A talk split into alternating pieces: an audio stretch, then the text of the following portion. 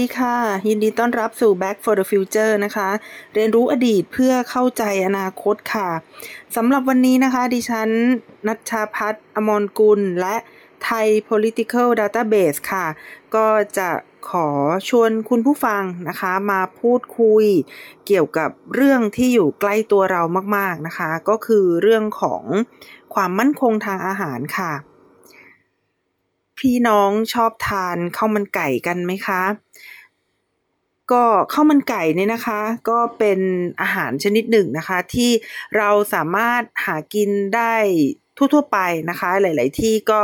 มีข้าวมันไก่รับประทาน คือถ้าเราไปฟู้ดคอร์ทนะคะหรือว่าอ่าเป็นตึกแถวก็ได้นะคะ หลาย ๆ ที่เนี่ย เราก็จะเห็นว่าข้าวมันไก่เนี่ยเขาขายเยอะแยะมากมายนะคะ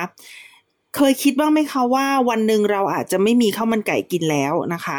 ข้าวมันไก่อาจจะเป็นของที่แพงขึ้นมาก ๆก็ได้นะคะ สิ่งนี้เป็นสิ่งที่เกิดขึ้นนะคะใน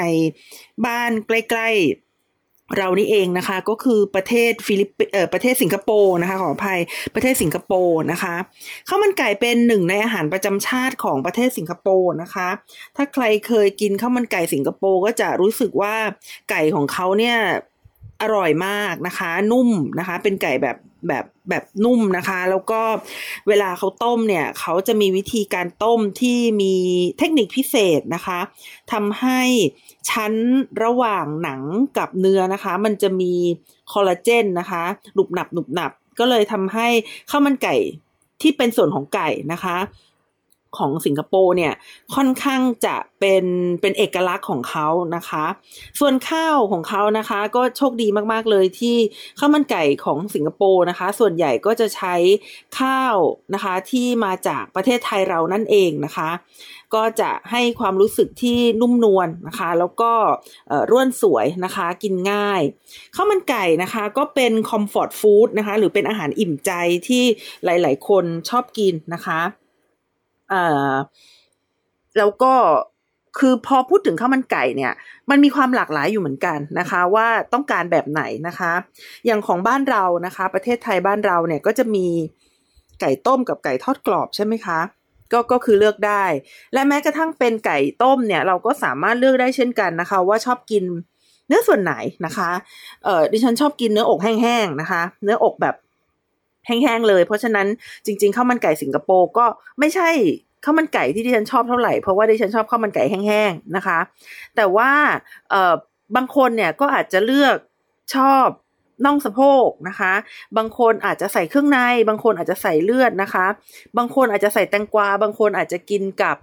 ต้นหอมนะคะก็ได้นะคะ ส่วนน้ำจิ้มเนี่ยก็มีอยู่หลากหลายสูตรนะคะ ถ้าเป็นของสิงคโปร์เนี่ยเขาก็จะเป็นน้ำจิ้มอยู่ในถ้วยที่เป็นที่เป็นช่องๆนะคะ ก็จะมีน้ำเอ่อน้ำจิ้มที่เป็นเผ็ดนะคะแล้วก็มีสีดำๆน่าจะเป็นซอสซีอิ๊วซีอิ๊วดำหวานนะคะ ส่วนของไทยเราเนี่ยก็จะเพิ่มนะคะเต้าเจี้ยวนะคะ เพิ่มขิงเพิ่มพริกเพิ่มกระเทียมนะคะ ใครชอบแบบไหนเลือกเอ่อสัดส่วนนะคะ ชอบกินไก่แบบไหนมีหนังไม่มีหนังนะคะ ชอบกินอะไรก็บอกได้นะคะ ก็ถือเป็นอาหารชนิดหนึ่งที่กินแล้วอิ่มใจคิดถึงบ้านแล้วก็สามารถจัดจัดนะคะ ตัดแต่งได้ตามความสะดวกของผู้ที่ชอบกินเลยทีเดียวนะคะ แต่ว่าข้าวมันไก่เราพูดถึงข้าวมันไก่ทำไมนะคะ ในวันนี้ เพราะว่าข้าวมันไก่เนี่ยมันสะท้อนถึง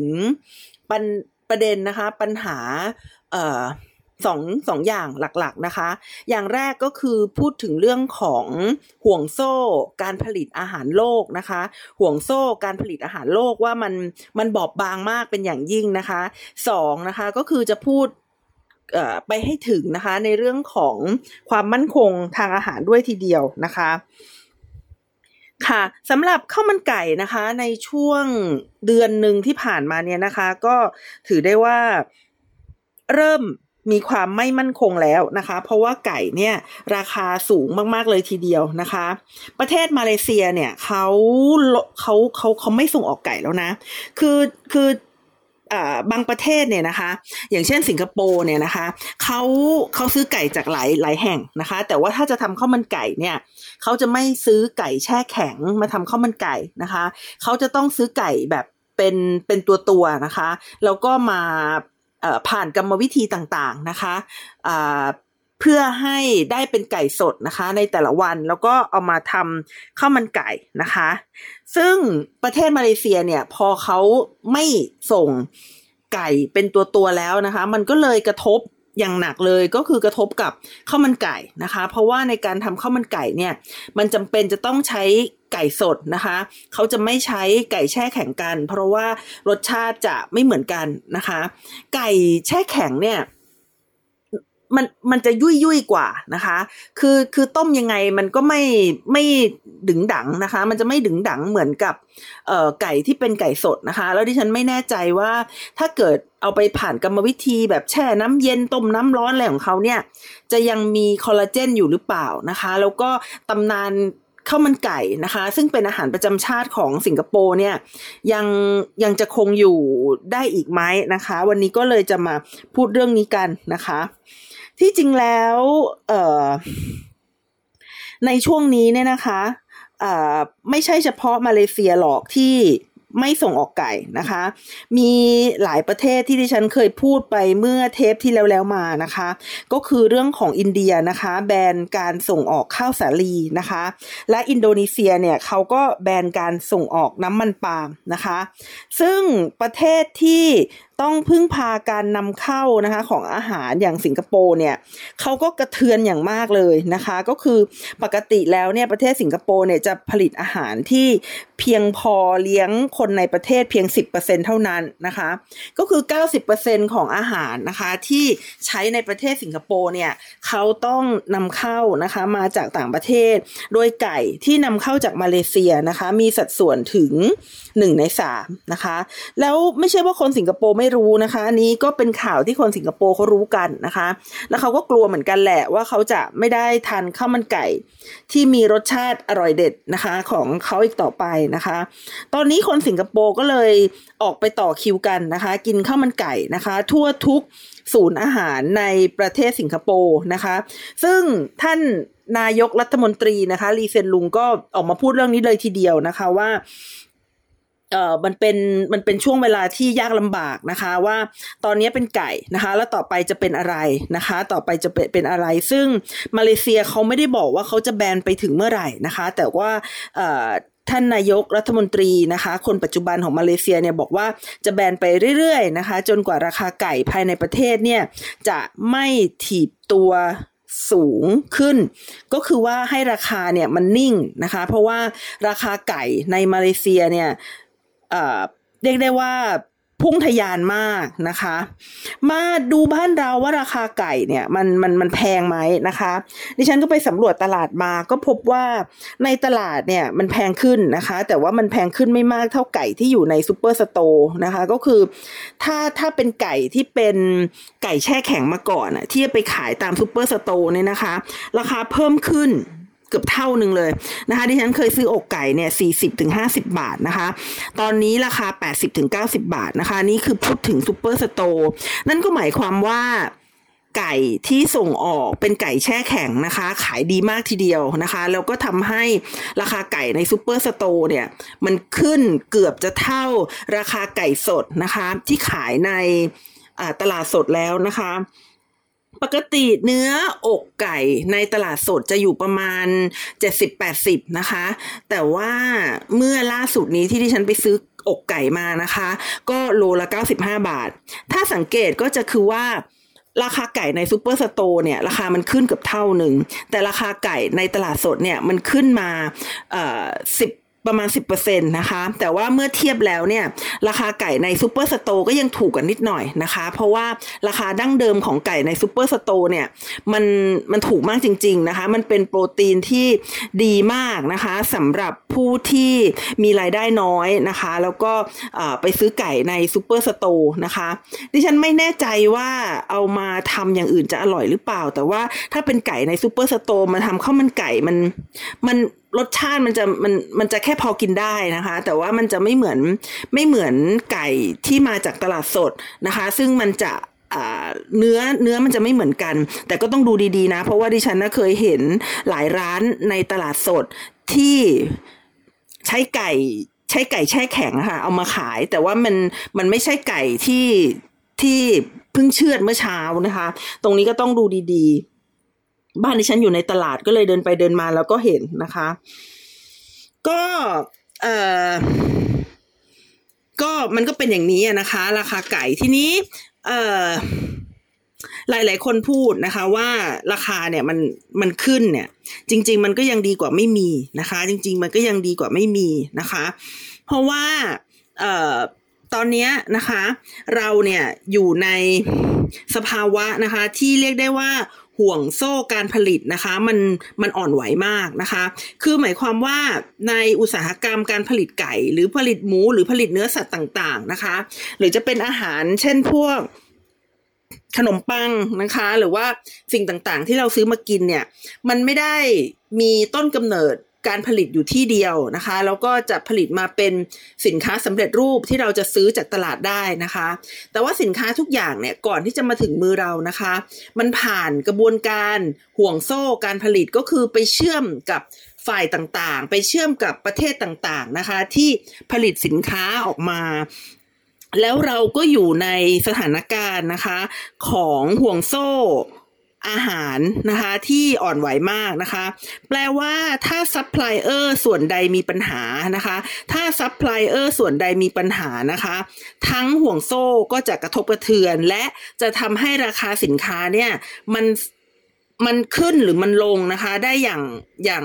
อย่างผันผวนมากนะคะ ผันผวนมากนะคะ เพราะเราเนี่ยเอ่อ ราคาเนี่ยนะคะคือคือที่ผ่านมาเนี่ยราคาอาหารเนี่ยนะคะที่มันถูกมากๆเนี่ยนะคะ มันเกิดขึ้นจากจุดเริ่มต้นนะคะ ประมาณยุค 1960 ถึง 1970 นะคะ ที่เริ่มมีการพัฒนานะคะอุตสาหกรรมอย่างรวดเร็วนะคะ ทั่วโลกเลย แล้วอาหารเนี่ยมันก็เริ่มขาดแคลนนะคะ หลาย ๆ ส่วนในโลกเนี่ยเขาก็ได้ใช้วิธีการแก้ไขปัญหานะคะ โดยการพัฒนาประสิทธิภาพของการผลิตค่ะ เช่นผลิตปุ๋ยนะคะ ใช้ปุ๋ยเคมีอย่างมหาศาลนะคะ หรือว่า ผลิตเนื้อสัตว์นะคะ ในระบบโรงงานนะคะ แล้วก็ในยุคตั้งแต่ 1990 เป็นต้นมาเนี่ยนะคะเขาก็ได้เริ่มใช้ห่วงโซ่การผลิตนะคะ ในผลิตภัณฑ์ที่เป็นอาหาร จึงทำให้ราคาเนี่ยถูกมากนะคะ เพราะว่าเเกิดการ พัฒนาความมีศักยภาพนะคะ หรือว่าประสิทธิภาพในการผลิตเนี่ยอย่าง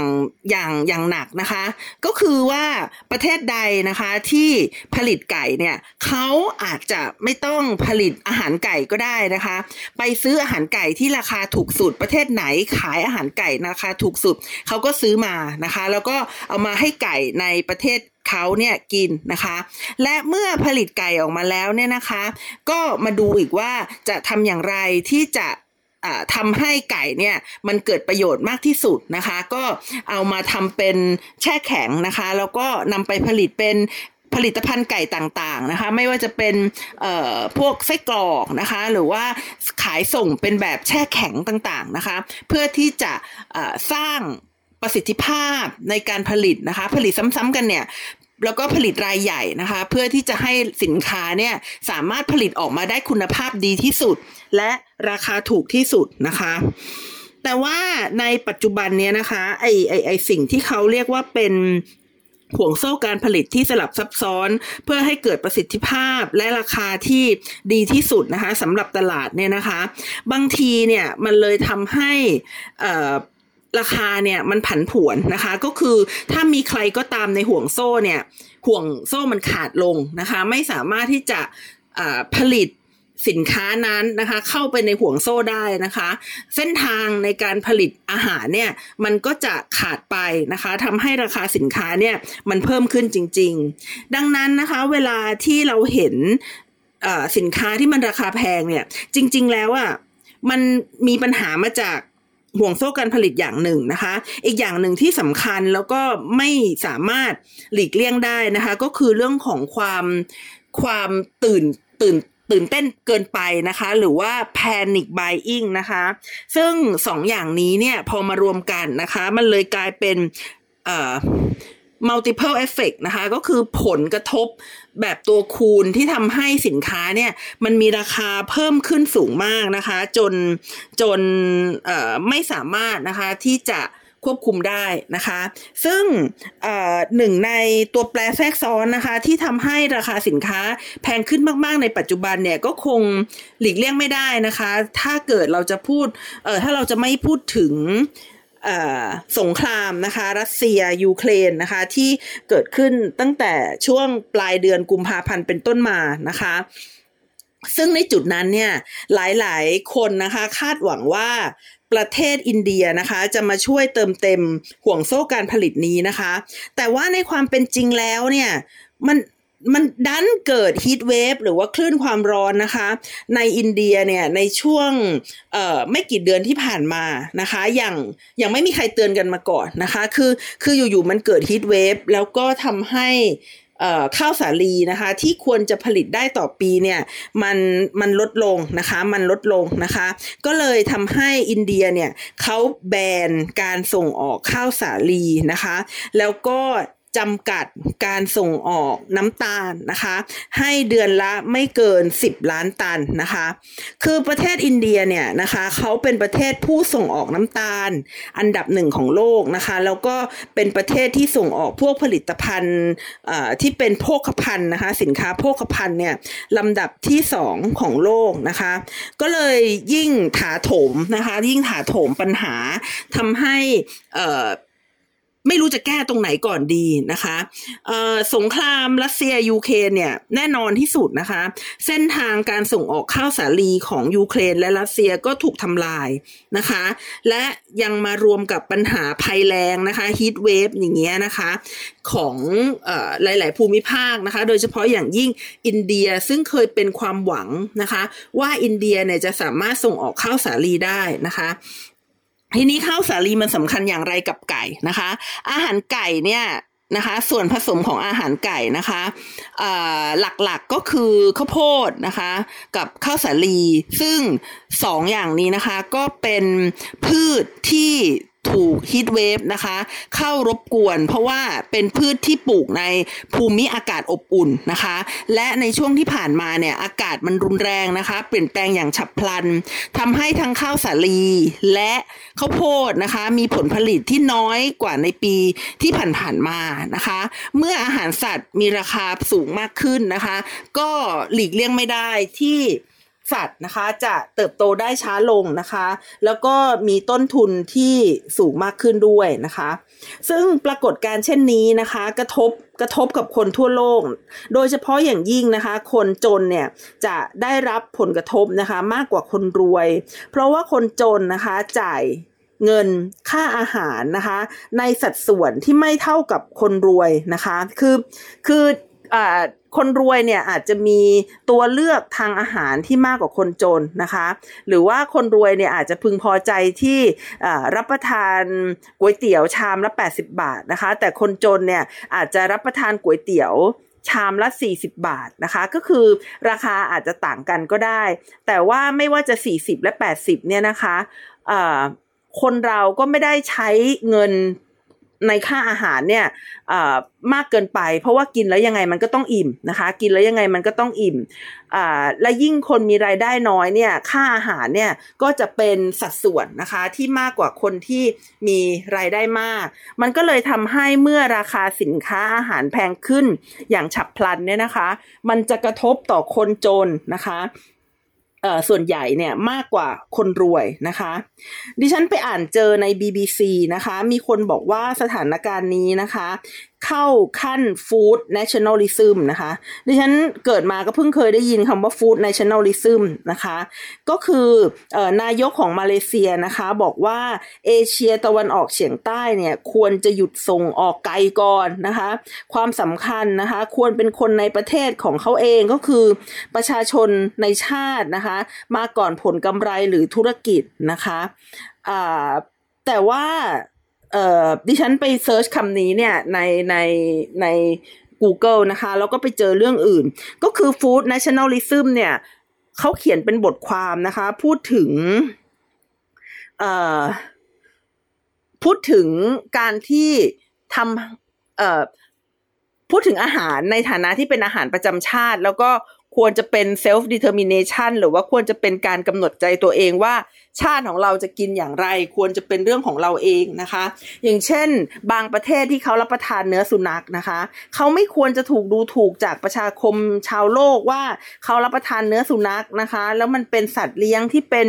มิตรกับมนุษย์เนี่ยแต่ว่ามันเป็นวัฒนธรรมประเพณีเขามันเป็นชาติของเขาดังนั้นเขาก็ควรจะบริโภคเนื้อสุนัขได้นะคะ อันนี้เป็นฟู้ด nationalism ที่ดิฉันเคยเคยไม่ใช่เคยสิ ดิฉันไปเซิร์ชหาข้อมูลมานะคะ แต่ว่าใน BBC เนี้ยเขาพูดถึง Food Nationalism ก็คือว่าการที่รัฐบาลนะคะ ปกป้องคนในประเทศตัวเองให้อิ่มท้องก่อนก่อนที่จะนำอาหารไปขายให้กับประเทศอื่น ๆนะคะ และก็แปลกดีนะคะ ในในในช่วงที่ดิฉันหาข้อมูลเรื่องนี้อยู่เมื่อสัปดาห์ที่แล้วเนี่ย ดิฉันก็ได้อ่านข่าวไลน์นะคะของประชาชาติธุรกิจเนี่ย แล้วเขาก็บอกว่าอุตสาหกรรมอาหารของไทยเนี่ยนะคะ ส่งออกเนี่ยคือขยายตัวดีมากนะคะะช่วงนี้ก็ขยายตัวนะคะมากกว่า 50%นะคะ ก็แปลว่าประเทศไทยเรานะคะไม่มีฟู้ด nationalism นะคะ แต่จริงๆแล้วในการขยายตัว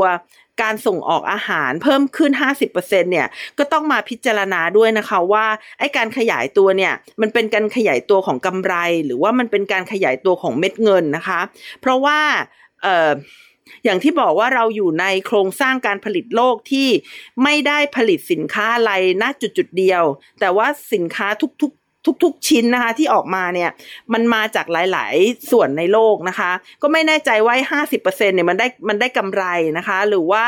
มันเป็นมูลค่าที่เพิ่มขึ้น เพราะว่าถ้าเป็นมูลค่าที่เพิ่มขึ้นเนี่ยมันเสี่ยงนะคะ เสี่ยงกับการที่เราก็ต้องจ่ายเงินทุนนะคะที่มากขึ้นตามไปด้วย เพราะว่าปุ๋ยก็แพงนะคะ ปุ๋ยแพงขึ้นเป็น 3 เท่าเลยทีเดียวนะคะอาหารสัตว์นะคะ ไม่ว่าจะเป็นข้าวสาลีนะคะ หรือว่าข้าวโพดเนี่ยก็แพงมากขึ้นด้วยนะคะ กลับมาที่สิงคโปร์นะคะ รัฐบาลสิงคโปร์เนี่ยเขาบอกคนในชาติเขานะคะว่าอาจจะจำเป็นจะต้องมากินไก่แช่แข็งนะคะ ก็หวังว่านะคะหนึ่งในธุรกิจที่ได้รับประโยชน์นะคะ ก็จะเป็นประเทศไทยของเรานะคะะที่เราส่งออกไก่แช่แข็งนะคะ ไปที่สิงคโปร์นะคะ เพราะฉะนั้น เอ่อเรื่องปัญหาข้าวมันไก่นี่นะคะ ดิฉันก็เลยหยิบยกขึ้นมาเป็นประเด็นชักนำเข้าเรื่องใน Back for the Future ของสัปดาห์นี้นะคะว่า การแบนการส่งออกไก่นะคะ เป็นพัฒนาการล่าสุดของสภาวะความผันผวนในห่วงโซ่อาหารของโลกนะคะ ที่เกิดขึ้นกับ โลกาพิวัตรนะคะในเรื่องนี้เนี่ยจริงๆแล้วมันมีปัจจัยนะคะที่ที่เกี่ยวข้องหลายอย่างนะคะคือที่ที่ฉันได้เกิดไว้นะคะว่าอินเดียเนี่ยจริง ๆ เป็นความคาดหวังของโลกนะ ว่าจะสามารถเข้ามาทดแทยูเครนและรัสเซียได้นะคะ แต่สุดท้ายรัสเซียก็ทำเอออินเดียก็ทำไม่ได้ เพราะว่าปัญหาเอ่อ heat wave นะคะหรือว่า ปัญหาเอ่อคลื่นความร้อนนะคะที่เกิดขึ้นนะคะ คือ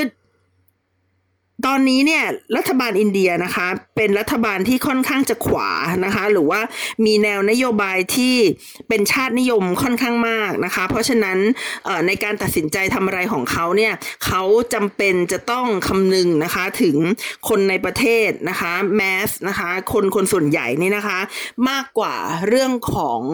อผลกำไรนะคะแล้วเขาคิดว่าการที่ประชาชนเนี่ยจะต้องบริโภคสินค้าในราคาที่แพงขึ้นนะคะคะ มันกระทบกับคนจนมากกว่าคนรวย นี่คือการตัดสินใจนะคะของประเทศอินเดียซึ่ง ดิฉันก็ไม่ได้ว่ามันดีหรือไม่ดีนะ แต่ดิฉันสงสัยว่ามันจะทำได้หรือเปล่านะคะ สงสัยว่ามันจะทำได้หรือเปล่า เพราะว่าจริง ๆ แล้วมันน่าจะทำยาก อันนี้คือคือการวิเคราะห์ของดิฉันเองซึ่งอาจจะผิดก็ได้นะคะ คือดิฉันคิดว่าการที่ประเทศใดในโลกเนี่ย หรือหลาย ๆ ประเทศในโลกเนี่ยจะ จะหยุดการส่งออกอาหารเนี่ยนะคะ ในที่สุดแล้วมันจะมาทิ่มแทงตัวเอง เพราะว่าอาหารทุกๆชนิดเนี่ยมันไม่ได้เกิดมาจากประเทศนั้นประเทศเดียวนะคะ แต่มันมันมีกระบวนการการผลิตที่เกี่ยวข้องกับหลายๆประเทศในโลกนะคะ ก็เรื่องนี้นะคะก็น่าจะได้เป็นบทพิสูจน์นะคะว่าประเทศเดียวเนี่ยจะสามารถเลี้ยง คนเลี้ยงประชากรในประเทศตัวเองได้จริงหรือเปล่านะคะ คืออาหารมันต้องพึ่งพาใส่กันหมดนะคะ อย่างเช่นอะอายกตัวอย่างเรื่องไก่นะคะ สมมุติว่ายกตัวอย่างเรื่องไก่นะคะ ไก่เนี่ย คือไม่ได้ไม่ได้ผลิต คือคือเอาโอเคแหละ สมมุติว่าไก่นี้มันมันมันเลี้ยงในประเทศไทยนะคะ แต่ไม่ได้หมายความว่า ไก่เนี่ยมันจะอยู่ได้โดยที่ไม่ได้พึ่งพิงทรัพยากรจากต่างประเทศนะคะ เราดูว่าไก่การผลิตไก่เนี่ยการผลิตไก่ขายเนี่ยมันต้องมีอะไรนะคะ เช่นนะคะมันจะต้องมีราคาค่าไฟสำหรับฟักไข่นะคะ มันจะต้องมีอาหารไก่นะคะ ซึ่งปัจจุบันนี้เพิ่มขึ้นมากกว่า 50%แล้วนะคะ เนื่องด้วยเอ่อ ผลิตภัณฑ์ที่เป็นส่วนประกอบนะคะ เพิ่มขึ้นนะคะ ข้าวสาลีเอยข้าวโพดนะคะ ถั่วเหลืองนะคะ แล้วก็ราคายาอีกล่ะ ไก่นี่ก็ไม่ได้ไม่ได้เอามาเลี้ยงแล้วก็ให้มันเดินไปเดินมากินข้าว แล้วมันจะรอดเติบโตนะคะ มันก็มีป่วยได้นะคะ แล้วก็ราคาแพ็กเกจนะคะที่เอ่อจะนำมาจะนำมาเอ่อห่อนะคะ ตัวไก่นะคะ ดิฉันเคยดูสารคดีในสมัยก่อนเนี่ยเขาบอกว่าเวลาคนเขาซื้อไก่ในตลาดตลาดนะคะเขาเขาซื้อไก่เป็นตัวเป็นๆเลยนะคะ แล้วก็ห่อหนังสือพิมพ์กลับบ้านนะคะ แต่มาวันนี้ก็คงคงยากนะคะ ที่จะไปซื้อเป็นอย่างนั้นนะคะ เราก็คงเวลาเราจะซื้อไก่เลยเราก็จะซื้อเป็นชิ้นส่วนไก่นะคะอ่าดิฉันก็ไปดูนะคะว่าเวลา การผลิตไก่เนี่ยมันจะต้องใช้อะไรบ้างนะคะ เริ่มแรกนะคะ เริ่มแรกก็คือเรื่องของอาหารไก่นะคะ ซึ่งอย่างที่ได้บอกว่าถีบตัวขึ้นนะคะ หลายหลายหลายเท่าตัวนะคะ บางที่ก็เพิ่มขึ้นนะคะ สูงถึง 50%นะคะ ประการที่สองนะคะ การโปรเซสไก่ คือเวลาเราเลี้ยงไก่จำนวนมาก ๆ เนี่ย แล้วเวลาเรา ฆ่าไก่เนี่ยเขาก็ไม่ได้ใช้วิธีการใช้ใช้เอ่อวิธีการฆ่าทีละตัวนะคะเขาไม่ได้ใช้วิธีการฆ่าทีละตัวนะคะ หลาย ๆ ที่ดิฉันได้ยินว่าเขาฉีดยานะคะ แต่ว่าในสหราชอาณาจักรที่ดิฉันไปหาข้อมูลมานะคะเขาใช้แก๊สคาร์บอนไดออกไซด์นะคะ ที่มาจากกระบวนการการผลิตปุ๋ย เพื่อให้ไก่เนี่ยตายแบบตายแบบ ไม่ทรมานนะคะ ตายแบบไม่ทรมาน ทีนี้ไอ้ก๊าซคาร์บอนไดออกไซด์เนี่ยนะคะ มันมาจากกระบวนการการผลิตปุ๋ยนะคะ แล้วในปัจจุบันเนี่ยมันราคาเพิ่มขึ้นสูงถึง สี่เท่านะคะ เพราะว่าเเกิดปัญหานะคะการแบนรัสเซียนะคะรัสเซียที่ส่งออกปุ๋ยมากที่สุดในโลกเนี่ยเมื่อมันไม่สามารถส่งออกปุ๋ยได้นะคะ มันเลยไม่มีบายโปรดักจากการผลิตปุ๋ยก็คือก๊าซคาร์บอนไดออกไซด์นะคะก๊าซคาร์บอนไดออกไซด์ก็เลยราคาแพงขึ้นมากนะคะ หรือแม้แต่การแพ็กเกจนะคะ ก็คือราคาแพ็กเกจจิ้งเนี่ยสูงขึ้นมากนะคะราวๆยี่สิบเปอร์เซ็นซึ่งไม่ได้สูงขึ้นเฉพาะพลาสติกนะคะ พวกกระดาษลังต่างๆนะคะ ที่เอาไว้ห่อไก่นะคะ หรือว่าโฟมนะคะ หรือว่าแผ่นไม้นะคะที่เอาไว้ใส่ไก่เนี่ยนะคะที่ที่ที่เอาไปทำลังใส่ไก่เนี่ยนะคะ ก็มีราคาเพิ่มขึ้นมากนะคะ แล้วก็ที่ผ่านมายังมีปัญหาการขาดแคลนแรงงานนะคะในช่วงปิดโควิดอีกนะคะ ต่อมานะคะค่าน้ำมันก็แพงขึ้นนะคะ ราคาพลังงานนะคะ ส่วนในอังกฤษเนี่ยเขาก็มีปัญหาคนขับรถนะคะ ก็หายากนะคะ ในที่สุดแล้วก็เลยทำให้ราคาหน้าฟาร์มเนี่ยแพงขึ้นนะคะ ราว 50%นะคะ แล้วก็ไม่ใช่เฉพาะไก่นะ ก็คือดิฉันพูดถึงไก่ให้เป็นตัวอย่าง แต่ว่าจริง ๆ แล้วเนี่ยสินค้าต่างๆในโลกนะคะ หนึ่งชิ้นเนี่ยมันมีกระบวนการที่เกี่ยวข้องกับประเทศอื่นๆนะคะอย่างมาก จนทำให้ตอนนี้นะคะ ราคาอาหารเนี่ย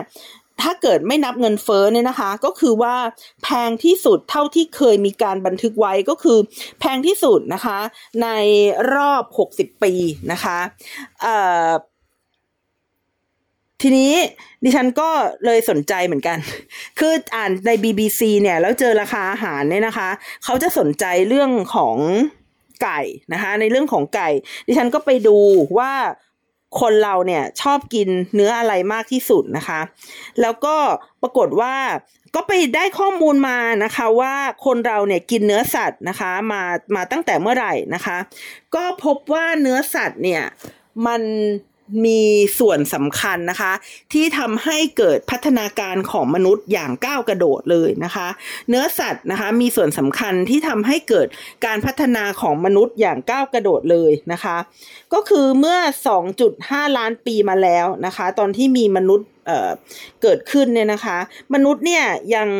ยังไม่ได้กินเนื้อสัตว์นะคะ มันจะมีพวก ho hominin hominis อะไรประมาณนี้นะคะ ซึ่งเขาจะรับประทานพวกผลไม้นะคะ ใบไม้นะคะเมล็ดพืชต่างๆนะคะที่ที่สามารถหาได้ทั่วไปจากป่านะคะ แต่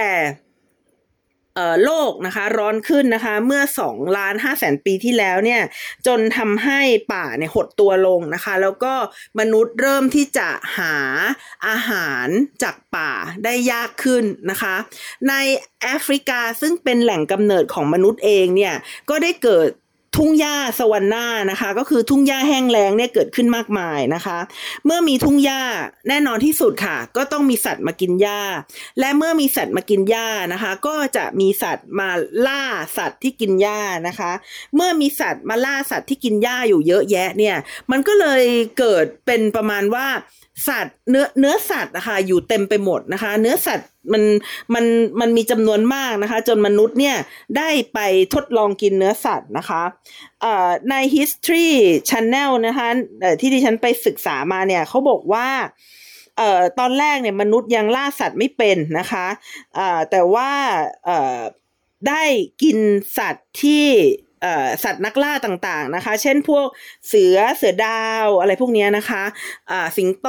นะคะ หรือว่าเสือเขี้ยวงงเนี่ยที่เขาล่าสัตว์ที่มากินพวกหญ้านะคะ ในทุ่งหญ้าทวสวรรณาเนี่ยอพอเขา พอเขากินไม่หมดเนี่ยมนุษย์ก็ค่อยๆนะคะ ไปไปเริ่มกินนะคะ ก็เริ่มกินเนื้อสัตว์นะคะ แล้วก็ณจุดนั้นเองเนี่ยได้ทำให้เกิดวิวัฒนาการในสมองของมนุษย์นะคะ เกิดมนุษย์ที่เรียกว่า Homo habilis เนี่ยนะคะ ที่กินอาหารที่เหลือจากพวกพวกสัตว์มีเขี้ยว พวกพวกแมวแมวตัวใหญ่ทั้งหลายเนี่ยนะคะ จึงได้ทำให้ นะคะวิวัฒนาการของสมองเนี่ยมันกระโดดนะคะก้าวกระโดดอย่างกะทันหันนะคะ เพราะว่าเนื้อสัตว์เนี่ยนะคะเป็นอาหารหลักของสมองมันมีประโยชน์ต่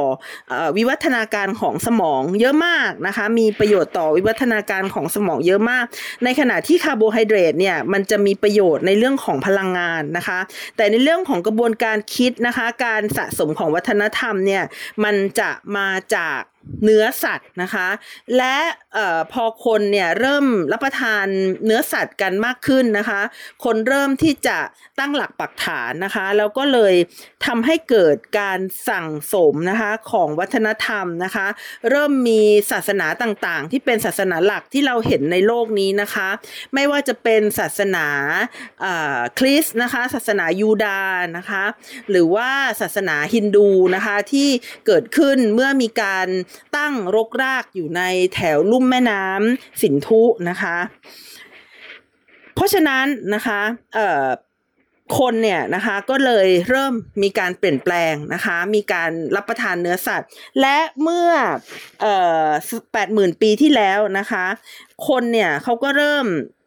ทำอาหารนะคะ เริ่มเริ่มเริ่มทำอาหารให้สุก เริ่มทำเนื้อให้สุกนะคะ พอคนเริ่มทำเนื้อให้สุกเนี่ย ระยะเวลาในการเคี้ยวก็ลดลงนะคะ เพราะว่าเนื้อมันนิ่มขึ้นนะคะ เคยลองทานเนื้อไม่สุกมากมันมันจะเหนียวเหนียวนะคะ พอเนื้อมันสุกแล้วมันจะกินง่ายมากขึ้นนะคะ แล้วก็สามารถรับประทานโปรตีนได้มากขึ้น ก็ส่งผลต่อพัฒนาการของสมองนะคะ แล้วก็การทานเนื้อสุกเนี่ยมันทำให้มีแบคทีเรียน้อยลง แล้วคนก็ตายน้อยลงนะคะ เริ่มมีพัฒนาการนะคะของการสั่งสมวัฒนธรรมนะคะ แล้วก็อารยธรรมนะคะ ทีนี้ดิฉันก็ไป search มาอีกว่ามนุษย์เราเนี่ยในโลกปัจจุบันนะคะนี่กลับมาโลกปัจจุบันแล้ว มาดูว่าเขาชอบกินเนื้ออะไรกันมากที่สุดนะคะ ดิฉันไปหลายเว็บเนี่ยเราก็เจอว่าคนอะชอบกินหมูกับไก่มากที่สุดนะคะ คนชอบกินหมูกับไก่มากที่สุดนะคะ โดยบางปีก็เป็นหมูบางปีก็เป็นไก่นะคะ ก็คือประมาณ 33-36%อยู่ราวๆนี้นะคะ คือประมาณ1 1ใน3ของปริมาณเนื้อที่คนชอบกินเนี่ยนะคะ หมูกับไก่ก็จะแข่งขันกัน แต่นะคะ ในบางเว็บไซต์เนี่ยบอกว่าในระยะหลังเนี่ยคนนิยมทานไก่มากกว่านะคะ ก็คือเพิ่มขึ้นมามากขึ้นนะคะ เพราะว่า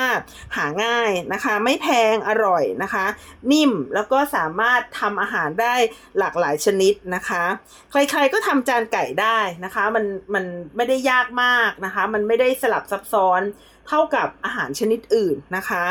คือมันไม่ต้องใช้เวลาในการคุกนะคะ ในการทำให้สุกเนี่ยนานด้วยนะคะ อีกประการหนึ่งที่สำคัญเนี่ยนะคะก็คือว่าการเลี้ยงไก่เนี่ยมันกระทบกับสิ่งแวดล้อมนะคะ น้อยกว่าอาหารอื่นๆนะคะ การเลี้ยงไก่มันกระทบกับสิ่งแวดล้อมน้อยกว่าอาหารอื่นๆนะคะ เพราะว่ามันใช้ ใช้คาร์บอนไดออกไซด์นะคะน้อยนะคะ มันมี carbon footprint นะคะ เพียงครึ่งหนึ่งของการเลี้ยงหมูนะคะ แล้วก็เป็นหนึ่งในสี่นะคะของเนื้อ แล้วที่ฉันเพิ่งจะเจอนะคะว่าแพะเนี่ยมีคาร์บอนฟุตปรินต์เนี่ยค่อนข้างเยอะนะคะ ก็คือไก่เนี่ยใช้คาร์บอนฟุตปรินแค่หนึ่งในเจ็ดนะคะของแพะเท่านั้นเองนะคะ ในโลกเรานี่นะคะรับประทานเนื้อไก่เนี่ยประมาณ 120 ล้านตันนะคะ 120 ล้านตันก็พอๆกับหมูนะคะ หมูเนี่ยก็จะกินเยอะนะคะ พอๆกันกับไก่ กินมากที่สุดในจีนนะคะ สหรัฐอเมริกาแล้วก็ละตินอเมริกานะคะ มันมีอาหารอยู่ชนิดหนึ่งที่ดิฉันเห็นแล้วก็ร้องเลยว่านี่มันแคบหมูนะคะ เขาชื่อชิชารอนนะคะ ก็จะกรอบๆนะคะเหมือนกับเหมือนกับแคบหมูก็คือใช้หนังหมูนะคะมามามาต้มนะคะ หรือว่าผ่านกระบวนการให้ สามารถทอดแล้วก็ฟูขึ้นมากรอบๆได้นะคะ ชิชารอนนะคะ หมูเนี่ยนะคะโปรตีนสูงนะคะ แล้วก็สามารถทำอาหารได้หลากหลายนะคะ แล้วก็เป็นต้นกำเนิดของวิตามิน B1 ด้วยนะคะ ก็คนกินพอๆกับไก่นะคะ ประมาณ